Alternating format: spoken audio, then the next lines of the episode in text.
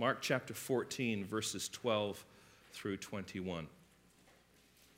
And on the first day of unleavened bread, when they sacrificed the Passover lamb, his disciples said to him, Where will you have us go and prepare for you to eat the Passover? And he sent two of his disciples and said to them, Go into the city, and a man carrying a jar of water will meet you. Follow him. And wherever he enters, say to the master of the house, The teacher says, Where is my guest room, where I may eat the Passover with my disciples? And he will show you a large upper room, furnished and ready there, prepare, uh, there prepare for us. And the disciples set out and went to the city and found it just as he had told them. And they prepared the Passover.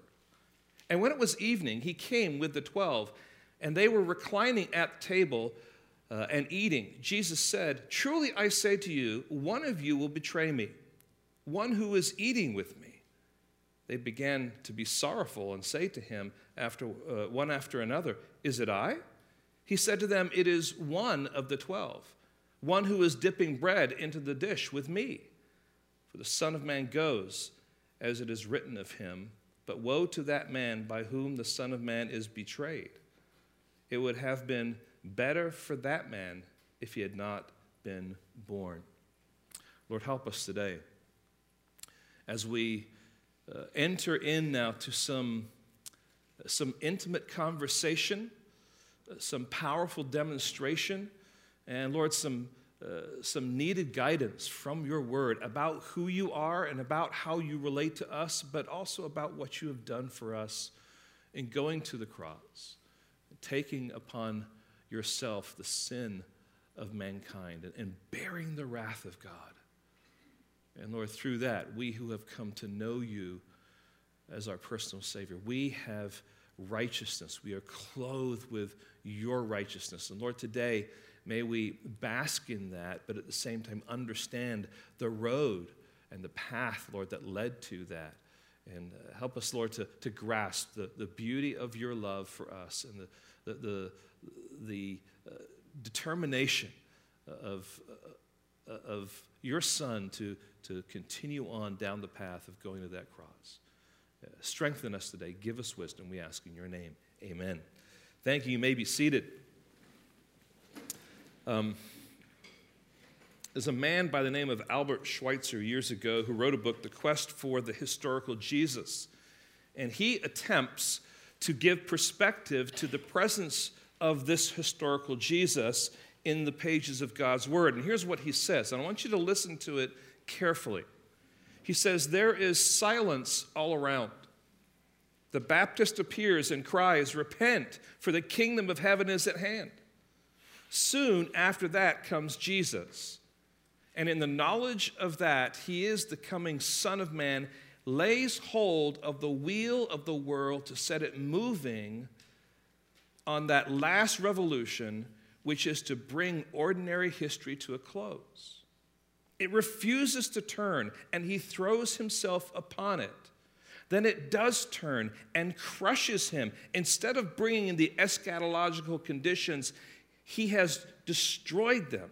The wheel rolls onward, and the mangled body of the one immeasurably, or once immeasurably great man, who was strong enough to think of himself as a spiritual ruler of mankind and to bend history to his purpose, is hanging upon it still. Now, I just want to give you some perspective and just think through a little bit about what he's saying. In Schweitzer's view, Jesus had overplayed his hand and had capitulated to the grinding wheels of history. His body hangs on a cross, sure enough, but the circumstances of history have caused the plans of Jesus to unravel. And according to Schweitzer, he is certainly one to respect and admire, but even he, he is the victim of history. His best laid plans have come to an end. Now, I ask you, friends, is that true? I think the answer to that question is no. I mean, does, does the best, or did the best laid plans of Jesus and the Godhead come to a crashing end with Jesus hanging in defeat on a cross? No. Was Jesus simply a victim of the circumstances of history? No. Was he just another revolutionary who had his season of fame only to disappear into irre- irrelevance? The answer again is no. Now, this is what many people think. This is what many think about the historical Jesus, although recognize that he was a real person at a real time. But they won't put much stock in the spiritual implications of what Jesus did. They would say he was a revolutionary who failed. Oh, he got a gathering, but he ultimately was sucked in to the wheels of history. But that is not what Mark thinks. That is not what the Gospels tell us. This is not the Jesus that Mark is bearing witness to. This is not the attitude of Christ himself. And what Mark wants us to see very, very clearly as we begin this passion story is that Jesus is in complete control of everything that is driving this text.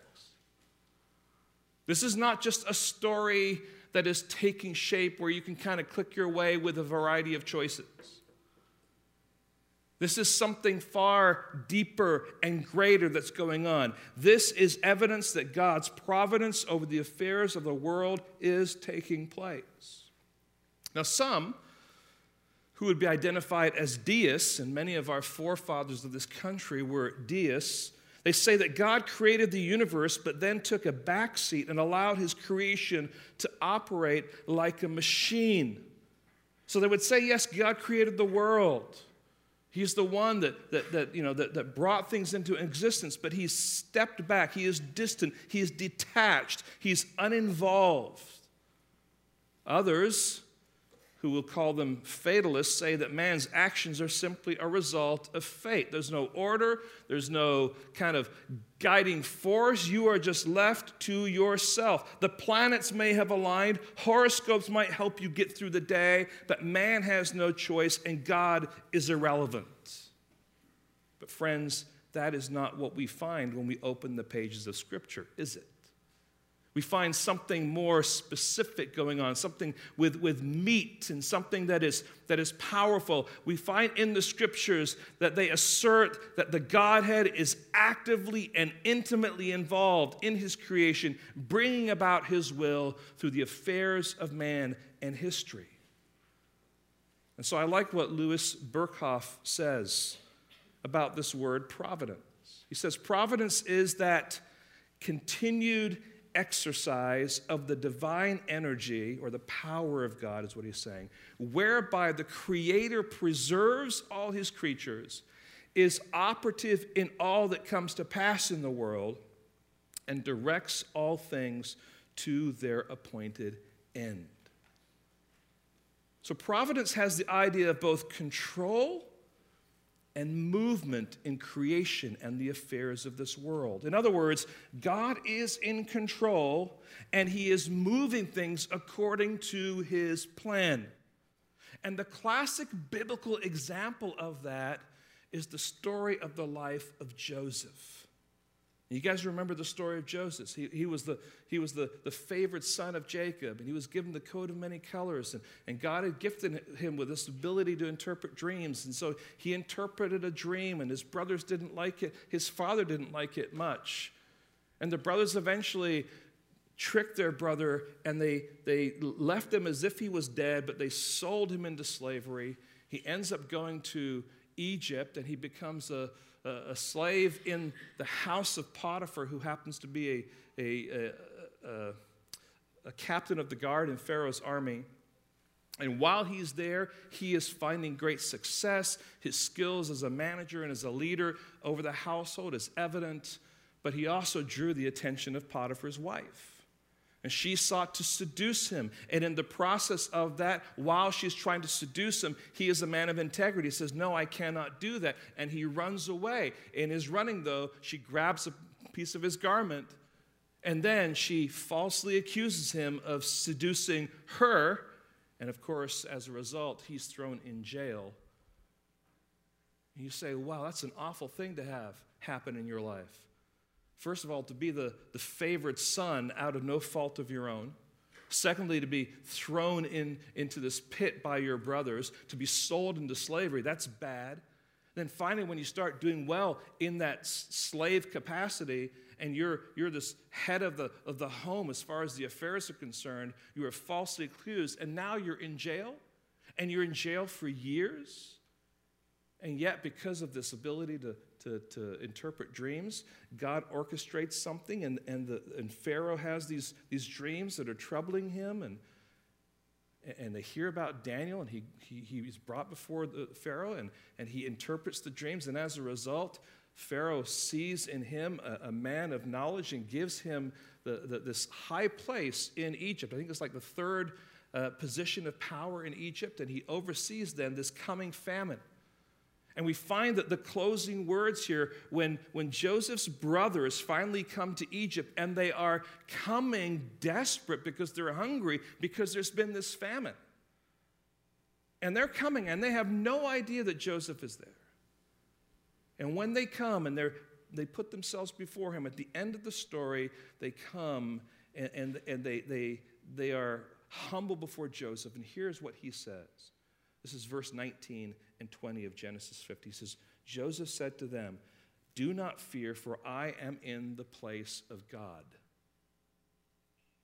Now think about that. As for you, you meant evil against me, but God meant it for good, to bring it about that many people should be kept alive as they are today.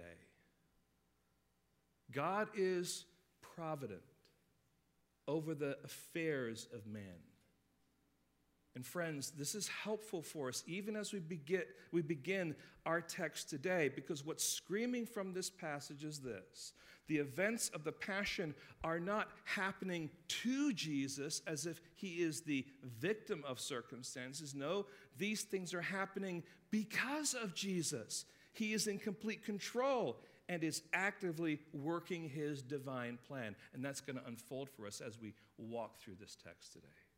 So let's begin by looking at his providence over the Passover preparations. Now, according to Deuteronomy 16, 5 and 6, Passover is supposed to be celebrated only within Jerusalem. And of course, if you read the text, you see where Jesus and the disciples are. They're staying in Bethany, outside of Jerusalem. And so they need to find a place in Jerusalem to celebrate the Passover meal. You ever, you know, maybe you haven't thought through as to why did they go and find the upper room and all that kind of stuff. Why did they just stay at Bethany and have it? Because there was a requirement to go into Jerusalem and celebrate the Passover meal there. And so that's why we find the disciples saying, Where will you have us go and prepare for you to eat the Passover? It's a legitimate question. It's a question of concern. Passover is coming. There isn't much time left. There are things that need to, to be done. And you have to be reminded how many people were in Jerusalem at that time. They're coming to Jerusalem for Passover, to celebrate Passover in the city. And so there's all this cooperation going on. There's all this buying and selling of goods in particular for the celebration of Passover. There has to be a ministry of hospitality because people have to open up their homes or rooms in their homes for all these pilgrims coming into the city. There's a, a oneness about that, which I think is good. And so they're saying, where are we going to go to? What are the plans? We'll need to not only find a place, but we have to prepare for Passover. So it's kind of like when your family gets together for Thanksgiving. Uh, you know how it goes. This is about the time of the year. Maybe you've figured it out already, but you know, it's like someone gets on the phone and says, or sends an where are we going to celebrate Thanksgiving this year? Right? Anyone have that email go out, right? You figure it out. All right, now you figured out where it's going to be. Now it's like, all right, what are we going to serve? Okay, fine. And you figure out what you're going to serve. Well, obviously, you know, for many of you, it's going to be turkey. For those of you who like turkey, for others of you, it's going to be spam because you can't think of anything else, um, ham, whatever it might be. But you have all these different things, and different families bring kind of cultural things to the, to the, to the table but you also have to clean the house and get it all ready and prepared for people to come. And so there's all sorts of activity that takes place in preparation for Thanksgiving. So just imagine the Passover meal. I mean, it's not, it's not just like, you know, Jesus went poof and just spoke it, and all, all of a sudden the Passover meal was there. That's not how he was functioning. This is, this is functioning within his humanity and working with people. And so just think through that. So, the, the Passover meal, there was a lot that needed to be done. Preparations were necessary, and making those preparations was important here. And making sure that the home was empty of any yeast. So, that's one of the things that had to happen. You had to go through the whole, the whole house and the whole room to make sure there wasn't any yeast there. Taking the spotless lamb to be slaughtered. You think that standing in line for Santa Claus at Christmas takes a long time? Can you imagine all the people that were taking their spotless lambs to be slaughtered by the priest in preparation for Passover? And who wants to volunteer for that task? Can you imagine just all the people doing the same thing? Buying all the ingredients, preparing the food, cooking the food, while thousands of others are doing the same thing? It's no small question where will you have us go and prepare for you to eat the Passover, is it? it's actually a very weighty question because there's a lot of activity, there's a lot that needs to be done. But all that we see Jesus, uh, you know, taking care of that, just notice the, the providence that's going on here. Jesus has everything planned and under control. There is this already predetermined procedure. It's, it's, it's, kind, of a, it's kind of like a, a Mission Impossible kind of a thing going on here, right? Go into Jerusalem and you'll find a man carrying a glass jar. You know, doom, doom, doom. Here we go, you know. Where's the guy with the glass jar? Now, what's interesting in the studies I made is one of the distinctions here is that it wasn't typically men who carried these jars of water. Did I say glass jar? It should be jar of water, right? It, it was the ladies who did that. The men usually carried bags of water because they're bigger and they could carry more. So there's this kind of an unusual thing. But find that guy. I'm just again, again, some you know, some kind of cloak and dagger thing. There'll be married, uh, a man carrying water. Follow him. Um, and when and when you get to the place, and the master's there, you need to ask this particular question. You know, it's kind of like you know, against spy. Like you know, you know here, this the code word is, master says, um, is the guest room ready? uh, for my disciples. And again, we just, we just find these things kind of unfolding, that, that Jesus has already laid out what needs to take place. Now, I want us to think a little bit about this. Back in, in Mark chapter 11, um, we, we found something very similar going on. We found Jesus sending his disciples to go find a colt. And he gave, again, instructions go here and Talk to this person, you'll find a coat there ready and prepared. Jesus is in the, the business, so to speak. Jesus is the one who is all about making sure that preparations are made. And in both those texts, there's certainly an aspect of authority. Jesus is certainly fully in control of this. Now, one of the questions that we have to ask is this purely supernatural? that Jesus knows these things and just says these things, and somehow there's been this divine kind of activity going on? Or had he physically, personally made arrangements in talking with these people and just making sure that it was going to take place? We're not told. Either way, what we see here is that Jesus is in complete control of the situation. And I would say, surprisingly, in ways that we, would, we were amazed that it's already there, taken care of. Now, what's interesting is uh, if we, we think through the Mark 11 passage, we find that Jesus prepared a colt suitable for a king. And here we find um, Jesus basically preparing a place or a room suitable for a king and his companions to celebrate this Passover meal. Now, of course, this place, this upper room, would provide privacy, it would provide quietness for them. And Mark doesn't record it, but John's gospel does. There was quite a discourse that took place there.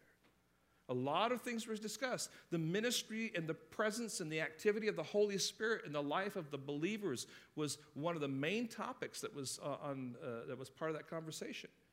But not only that, there were some specific promises that were given to the disciples, and there are promises that are also for us. And I want you just to kind of hear this particular one. I'm going to read from John 14, beginning at verse 1, and just hear some of the similarities to what we're, we're looking at right now. It says, Let not your heart be troubled. Believe in God, believe also in me.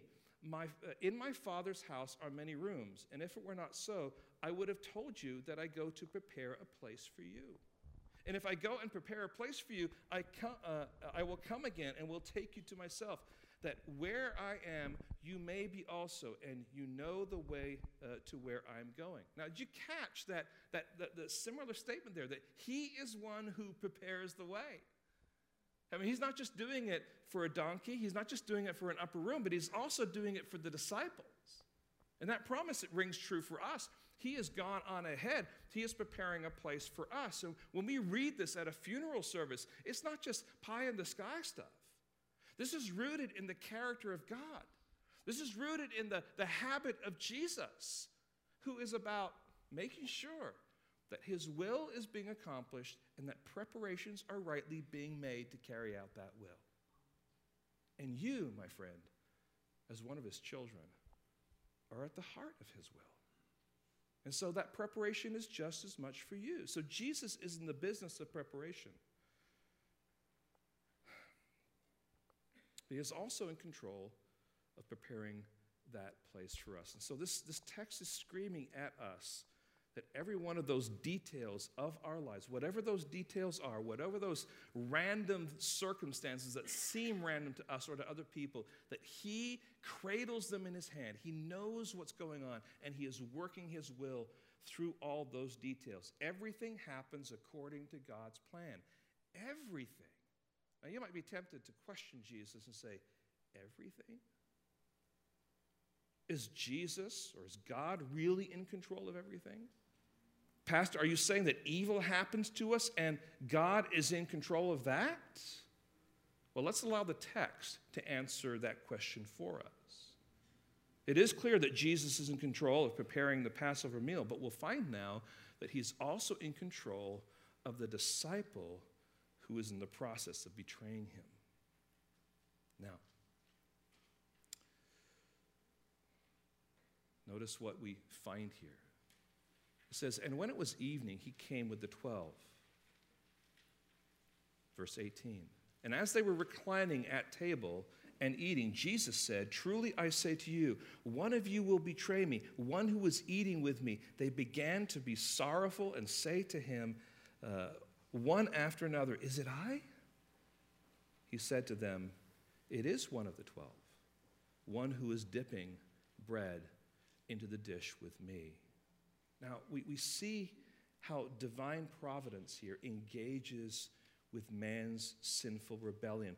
Mark has already given us a clue a few, a few verses back that Judas had already made this pact with the religious leaders and that he was in process now of betraying Jesus. So he, we, we find then here this divine providence now engaging with, with this part of the story. And we find Jesus now having taken the role of the host uh, and the head of the family of these Jews reclining at the table. Now, just a little side note this reclining at the table is actually part of the Passover reenactment. It's part of, of the, the package of the Passover. The meal celebrates Israel's freedom from Egypt. And hear this only free people have the luxury of reclining at a table. See, there's, there's something about the, the rest, there's something about the reclining at the meal that is a reminder of God's past providence over his people and his past provision of a lamb who would deliver them. Okay? Now, it's interesting, unlike the other Gospels, Mark records little about the actual meal. Certainly, the meal included bitter herbs, and sauces, and unleavened bread four cups of wine and the Passover lamb. And all these details symbolize important features of Israel's experience in Egypt and God's greater act of deliverance. But Mark's concern is not so much with the meal, but to highlight the treachery of the one who is about to betray him. John's gospel quotes the psalmist, John 13, 18. He says, the one who ate my bread has lifted his heel against me. Which refers to my bosom friend in whom I trusted of Psalm 41, verse 9. In other words, there's, there, these allusions and quotations now that are coming from the Old Testament, revealing that there's an, there's an intimacy here about the one who is about to betray Jesus. Mark's words, one who is eating with me, is simply, it's one of you. And I want you to notice three movements in this short little section here. Movement number one is the movement I'm calling panic. The sorrow of a fearful heart. Verse 19, they began to be sorrowful and say to him one after another, Is it I? Now, one of our natural questions, and I think this is a legitimate question, is because if this was our situation, we would handle this considerably different, I think. Uh, you know, why doesn't Jesus pull Judas aside and talk to him privately? Why doesn't he get him off into the corner and say something along the lines of, Judas, I'm disappointed in you. I expected more of you. You're a leader. I chose you to be one of the 12 disciples, and you've let me down, and you've let down the others. I mean, you can understand that. Or maybe even, you know, saying it in a bolder, harsher way. But that isn't what Jesus chooses to do, is it? Instead, Jesus puts his words in a, in a general way so that each of the disciples is asking the question, Is it I? Now, you remember the parable at the end of chapter 13? Go back there a little bit. Chapter 13. And read verses 35 through 37 with me. This is the end of the Olivet Discourse. And it kind of introduces for us the events of this Passion Week. He says, Therefore, stay awake. And if you remember, this is one of the concerns. Are you going to stay awake? For you do not know when the master of the house will come in the evening or at midnight or when the rooster crows or in the morning. These are all the different times of the watch of the night. Lest he come suddenly and find you asleep. And what I say to you, I say to all stay awake. Are the disciples going to stay awake? Well, these words of one of you is going to betray me just caused this, this panic uh, in the hearts of these disciples, and they're all concerned that maybe the one would be themselves. Does that mean that they don't have some kind of a strength of character or they, they're not honest about where they're at in their relationship with Jesus? No, I think there's a, there's a genuine question. Is there something that, that I am doing that, that, that maybe I haven't seen that needs to be corrected here? on one level, it does seem cruel to put them through all of that rather than simply confront Judas. But we need to remember that Jesus, in that parable, tells them that they would not be able to stay awake, they would fall away. And by the end of the night, go back to chapter, chapter 14 now and verse 50, notice it says there that they had all left him and fled. In fact, all the disciples had left Jesus and fled. And quite frankly, that's a pretty good backdrop to Jesus' interaction with Peter because Jesus is the one who, sorry, Judas, get my people mixed up here. Peter is not the one who flees, he's the one that stays, even though he's the one who's going to deny Jesus, right? So there's failure all around going on here. Now, if we're honest, there are times when the Word of God is preached and we wrestle whether or not what is being said is really for us. What Pastor Rod or someone else is saying is good, but it isn't intended for me. It's for that other person, for someone else who struggles with that particular sense. But, friends, we must always be willing to ask the question Is it me, Lord? Am I guilty here? Do I have some blind spots that, that I can't see clearly? What are you wanting to show me, Lord? There's a humility that comes from those who love the Lord and want to follow him to say, Lord, I, show me if this is me. So there's something about this that is not only exposing Judas for who he is, but also preparing these disciples for their own sinfulness that is going to be found out this night. So there's this panic. Secondly, there is ignorance. Ignorance. Now, when Jesus says, Truly I say to you, one of you will betray me, one who is eating with me, and he also says here, and it is one of the twelve, one who is dipping bread into the dish with me. Get this, none of his disciples said, It's Judas. I never trusted him.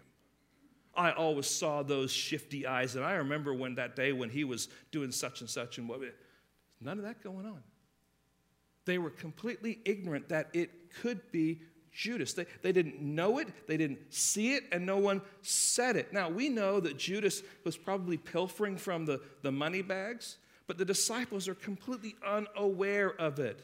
So there was nothing in the character or the disposition of Judas that is seen or observed or that he said that led any of the other disciples in the upper room to say, oh, he's not speaking about me, he's speaking about so and so, in particular, Judas.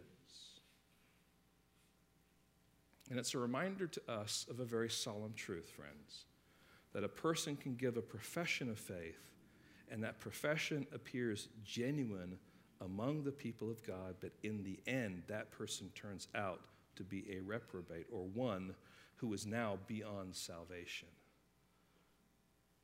That is why the New Testament says, without explaining it all the time, that Christians fall from grace. Not saying that genuine Christians fall from grace, but those who are professors of Christ can fall from grace.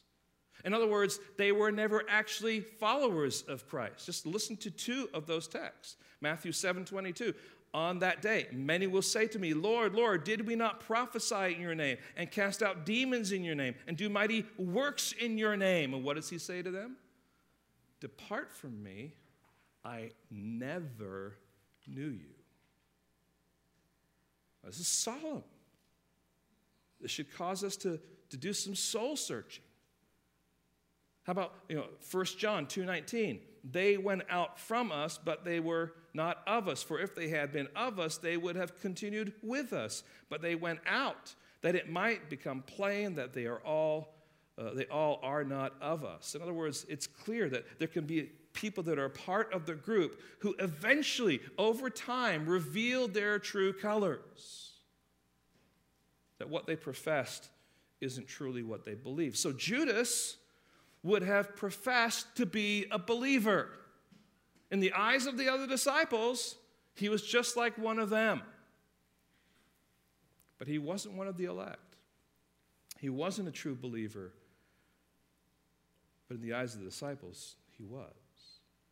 And again, we can never presume upon the language of a profession that we've made five years ago, 10 years ago, even 25 years ago Matthew 24, 13. But the one who endures to the end, he shall be saved. There's a sense here, friends, that our salvation now is, is the, uh, the, the evidence of that is seen by how we live, by the fruit that goes on in our heart, by the repentance that we experience daily and ongoing with Christ.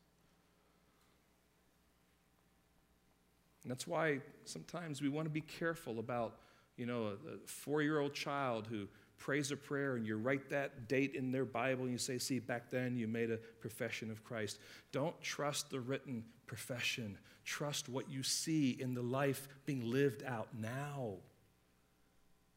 And you've probably gone through seasons in your life where you kind of kind of come in and out of your kind of trust of, of God, and the evidence is going to be the perseverance of your heart toward God.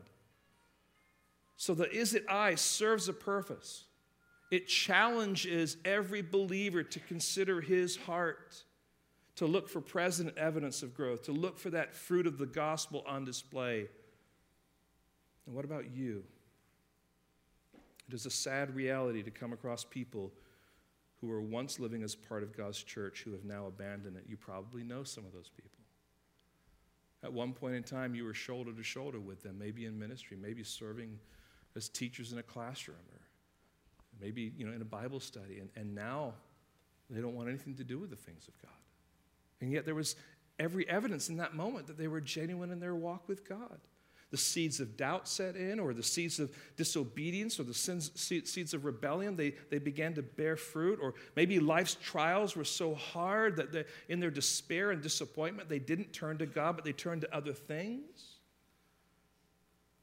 And friends, the reality is, if that is true, if those things happen, that some of those people might be sitting near you in church today. Now, don't look around. But let's just be honest about the fact that this is a consistent reality.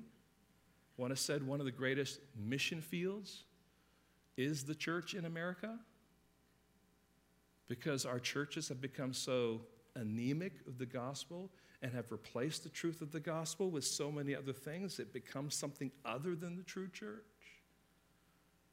So there's a need to be asking yourself the question. And if you're a follower of Christ, you want this question asked because you don't want those people that are sitting next to you to be fooled into thinking that they're a follower of Christ when they're not. Friends, a true follower of Christ will listen to him and say, Is it They want to change, they want to grow, they want to be conformed to Him. So, panic, ignorance, and finally, deceit. Now here we're looking at Judas in particular. You can hear the chorus of responses to Jesus' statements. This, this chorus by the disciples saying, Is it I? Is it I? Surely it's not me. Is it I? Is it I? And it stands to reason that Judas was one of those voices knowing full well what he was doing. That he not only betrayed Jesus in the garden and had betrayed him with the religious leaders already in the agreement that he made with them, but even sitting there around the table, he is speaking words of betrayal because they are a lie. Lying to the Savior of the world himself, deceit. Now, friends, you wonder whether or not Judas actually believed his words. You know, you can believe your own lies if you tell yourself those lies are true enough times. It's true in the world. Just tell a lie so many times it becomes truth. His conscience was seared so that he was no longer sensitive to the things of God. And friends, this is a solemn passage. It's terrifying to the extent that Judas could have repented at any time if he wanted to. He was fully, fully in control of the situation. He was not forced into the direction he had chosen. Yes, he had already met with the religious leaders, but he could have pulled out of that. There in the upper room, as Jesus talked about all the things that were going to happen and the presence of the Holy Spirit, Judas is still sitting there. He's listening, could have stopped. He could have put the brakes on if he wanted to, but Judas reached the point where he was unable to repent anymore. His heart had been calloused even to Jesus' words. And every time Jesus speaks, it is a word that is, that is inviting repentance and restoration and forgiveness.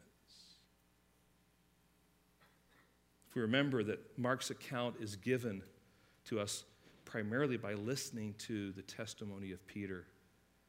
And Peter says in his letter, 2 Peter 3 9, the Lord is not slow to fulfill his promise, as some count slowness, but is patient toward you, not wishing that any should perish, but that all should reach repentance. And it just it's a reminder, without getting into the context of all that's going on there, that God's heart attitude is a patient, loving, reaching out and that those who end up entering into eternity, you know, apart from God, do not go there simply because oh, they just found themselves there. They go there because they determined to go there. Because the, the gospel was presented, the grace of God was present, it was there for them to, to come and to bow down and to repent, but they have chosen not to. So Jesus here is consistently giving opportunities for Judas to repent.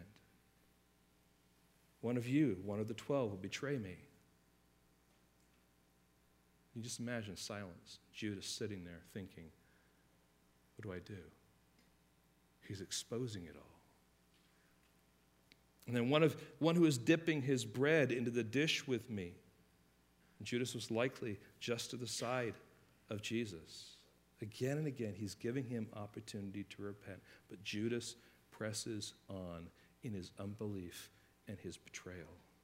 Friends, it's worth us noting that no matter how steeped in sin you and I may be, Jesus longs and desires our repentance. You may be in total bondage to your sin. You may be hardened in your unbelief, and each offer of repentance, each proclamation of the gospel is either an opportunity for restoration, renewal, or repentance, or as a further nail in the coffin of your unbelief.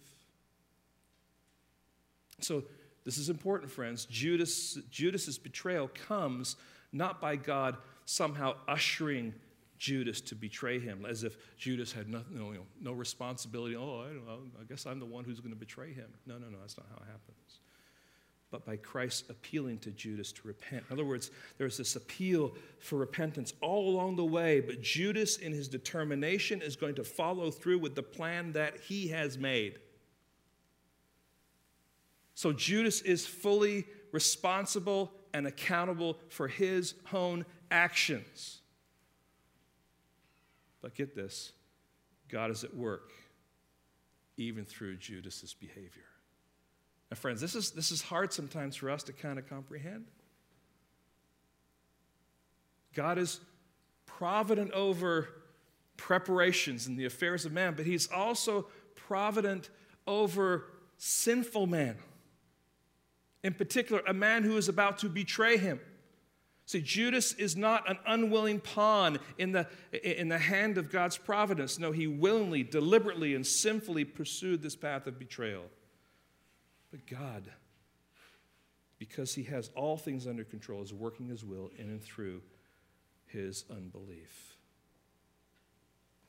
So we've seen um, that Jesus is providentially providing for the celebration Passover. A place has been determined and prepared. And Jesus is providentially working through man's sinfulness, through Judas's betrayal. But now we see that Jesus is providentially fulfilling his plan according to Scripture.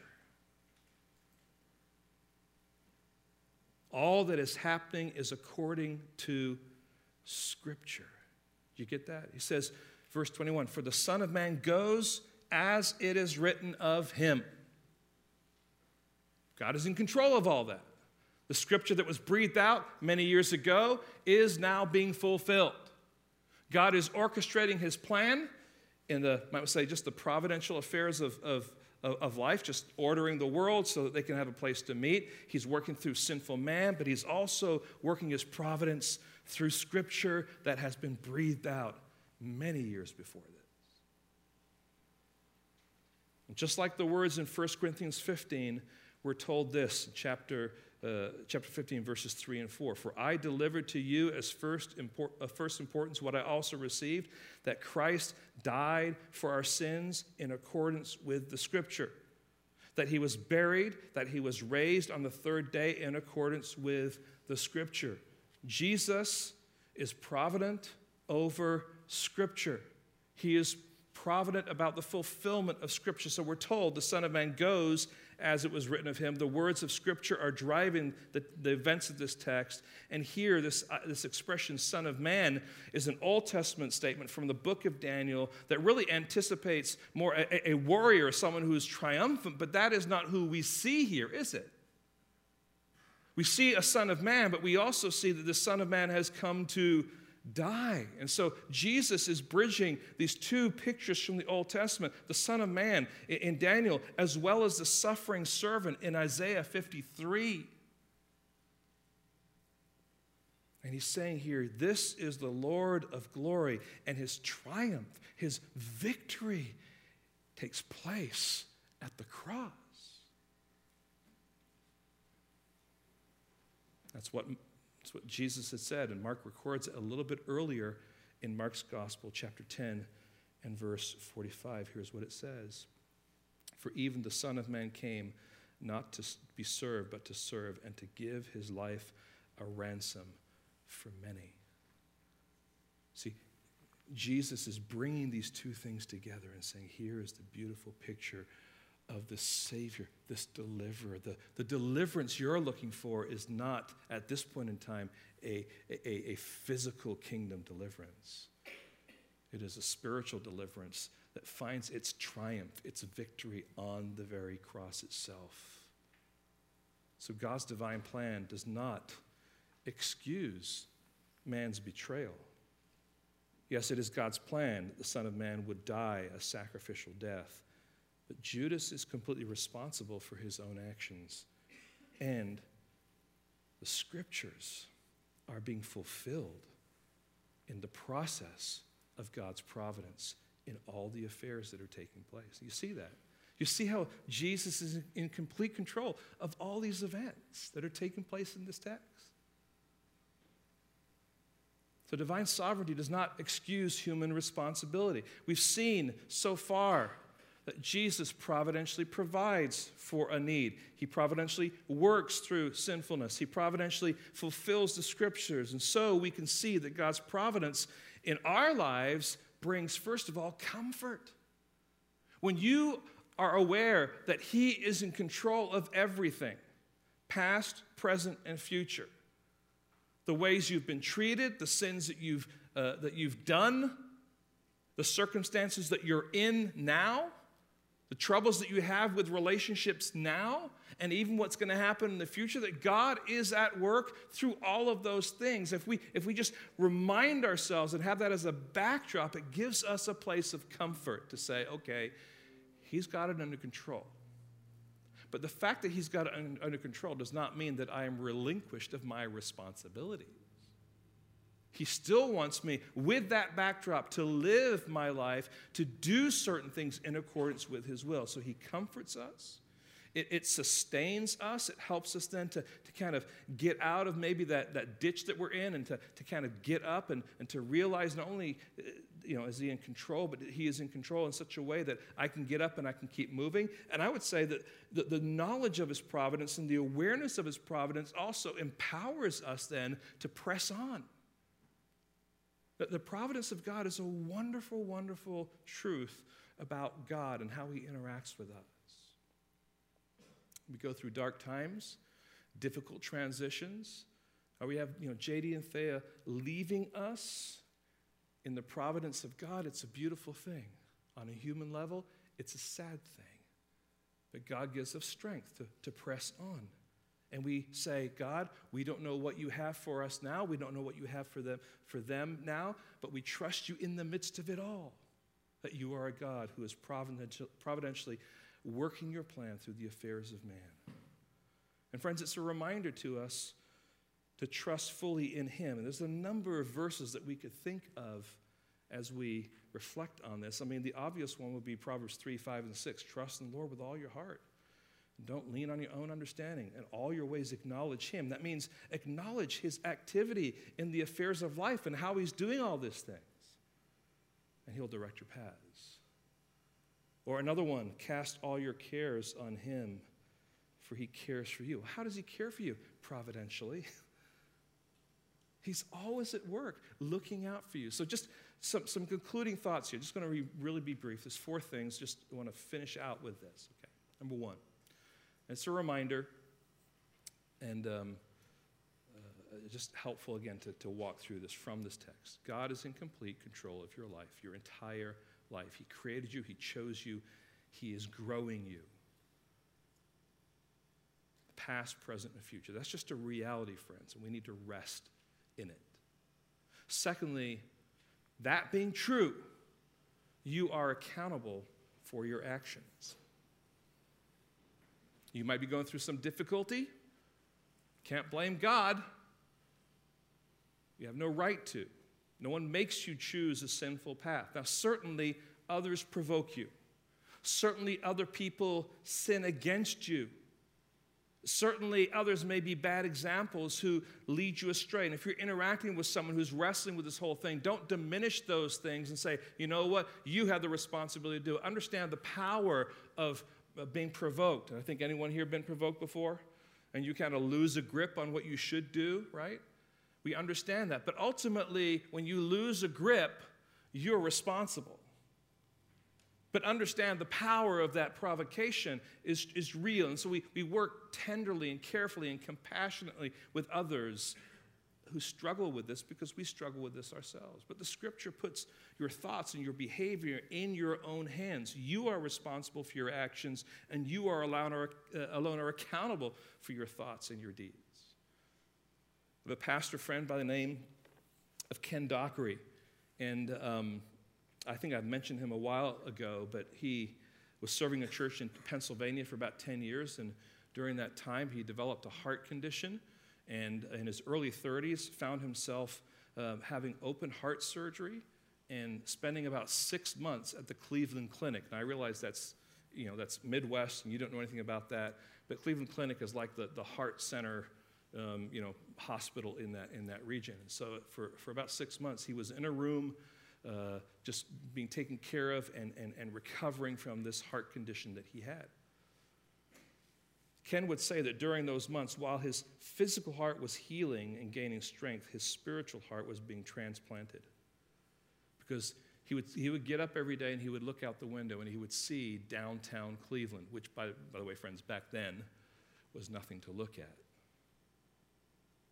And God put a burden on his heart as he looked out over the city to plant a church in the heart of Cleveland. And today he's pastoring a church there in the heart of Cleveland. Now, friends, what is going on there? I'm saying, here, here's a guy who went through, how many of you want to go through heart surgery? Anyone here? You, you know, rejoice over it. But here, here he is, understanding that what he's going through is a physical issue, a problem that placed him in this hospital out of you know, nothing that he did to contribute to it. And there he is looking out, and God is using that moment to plant in him a burden for a place where he, God, wants a church planted. It all comes from understanding God's perspective, God's providence over the affairs to say, this is where God wanted me to be so that I could do this. We are responsible, friends. We are accountable, and we need to have that perspective. Number three, in spite of our sinfulness, God is still at work in us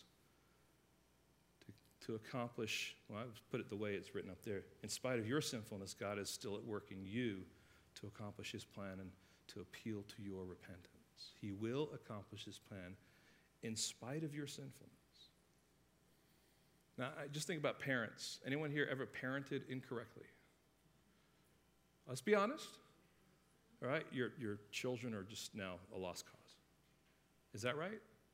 No, God's still in control. And He takes parents who are imperfect to accomplish His will in raising children to glorify Him. And I would say imperfect children have imperfect parents, right? And you can look back and say, I blew it. And the answer is, yeah, you probably did. And, and you can look back and say, even though I blew it, God was still at work. Now, maybe you blew it so bad that you did so, set someone on a, on a course that's really bad. But listen, you can stop feeling sorry for yourself and go to God and say, God, forgive me.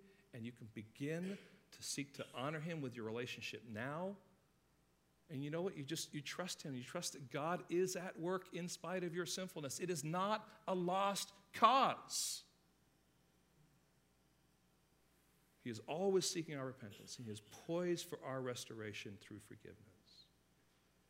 And then finally, just reflecting on that last section God's word will be fulfilled. There's a, the world is passionately against it, scornfully against the word of God being fulfilled. But God is always working in accordance with his word. God will always do what he says he will do. Now, friends, we are living in a more recent culture that is angry, that is spitting out vile things, maybe not at Target and at Walmart, but on Facebook and Instagram and on blog posts. And, I mean, it's, it's getting nasty out there, isn't it? And isn't that discouraging on one level? And you're like, what is happening to our country, regardless of where you are politically?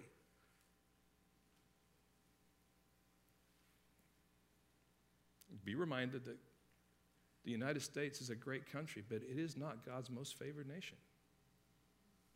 What God is concerned about is his kingdom, is his church. And if you are a child of his kingdom, if you're part of his church, he is concerned about you. He's concerned about how you interact in this world that is so polarized and so angry and so, you know, saying all these things to each other. How are you going to sh- show up and be different and show the grace of Christ? It's called us to have our focus in a completely different place. It's so easy, friends, to get caught up in all that rather than to be caught up in the gospel and being a child of God who's being a light to the world, you're going to have a hard time being a light to the world on Facebook saying nasty things about someone who just quoted something. Now, I have strong opinions, I have strong beliefs, but my opinions and my beliefs don't mean anything. Christ's word means everything. And we got to get back to that. And we got to see why God has called us here. Yes, I love our country. But you know, there are other countries out there whose governments are like, you know, not so good and are corrupt.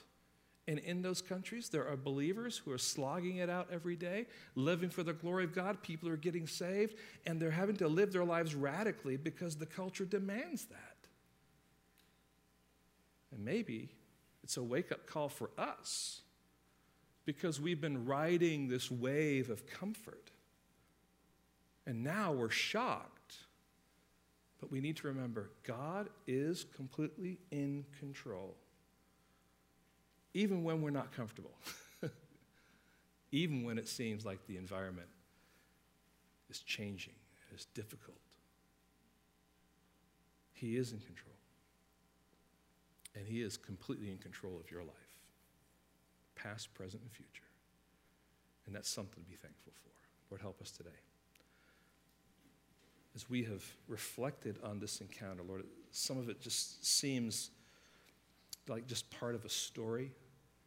And yet, Lord, we want to see in that story the, the, the, echoes of truth about who you are and what you do. And Lord, we need to be reminded not just of things that are happening, but we need to be reminded of your very being and that you are a God who is all powerful you are a God who is all knowing, and you are a God who is completely, totally, and completely in control. And Lord, even as things happen to us, even as we sin ourselves, in your wisdom and providence, you are still at work accomplishing your plan. And that is evident to us through this text your son is going to a cross, and yet he's going to a cross through the sinful activity and behavior of people who stand responsible and accountable for their own actions. But you have it all completely in your hands because you are a great God, the creator of this world, the one whom we worship. And Lord, maybe today, this will be an opportunity for those of us who are here to kind of step back and to be given some perspective and to see you afresh for who you really are. But Lord, also may we be reminded that the reason that we have this, this ability now to understand these things comes as a result of what you are doing in this last stage of Mark. You're going to a cross, you're going to die there, and that death is a death that is a transaction, as we sang this morning. It is, it is a great exchange, Lord. It is, it is a transaction, Lord, of my sins now being, being shouldered by you. And then my life then being clothed by righteousness that is not my own, but belongs to you, Lord. It's a beautiful picture. It's a wonderful reality. And Lord, now as we celebrate the Lord's table, May we be reminded of this gospel that has changed us, that's given us life, that's given us perspective, and that's given us a purpose to live in this world but mostly, Lord, for you and for your kingdom. Help us now, we ask in your name. Amen.